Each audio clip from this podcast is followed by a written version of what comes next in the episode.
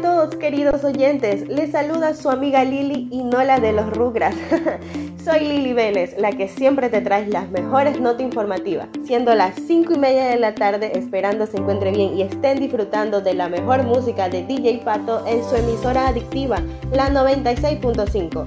Hoy, queridos oyentes, les hablaré de los premios Nobel. Sí, señores, estos premios son considerados los más prestigiosos del mundo, pero también son los más polémicos y es que son seis las categorías a premiarse, como lo es la literatura, física, medicina, química, ciencias económicas y acciones por la paz. Cabe recalcar, queridos oyentes, que no a todos nos puede interesar la misma categoría mencionada anteriormente. Este año 2021, los ganadores del Premio Nobel de la Paz fueron los periodistas María Reze del país Filipina y Demetri Murakto del país Rusia.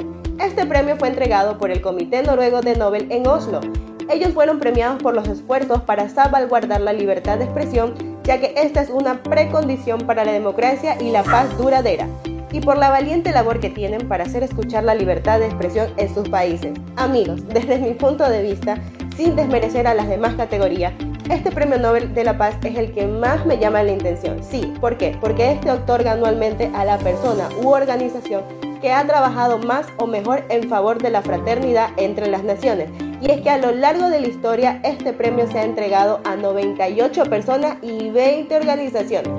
Como les dije también al principio, queridos oyentes, son polémicos.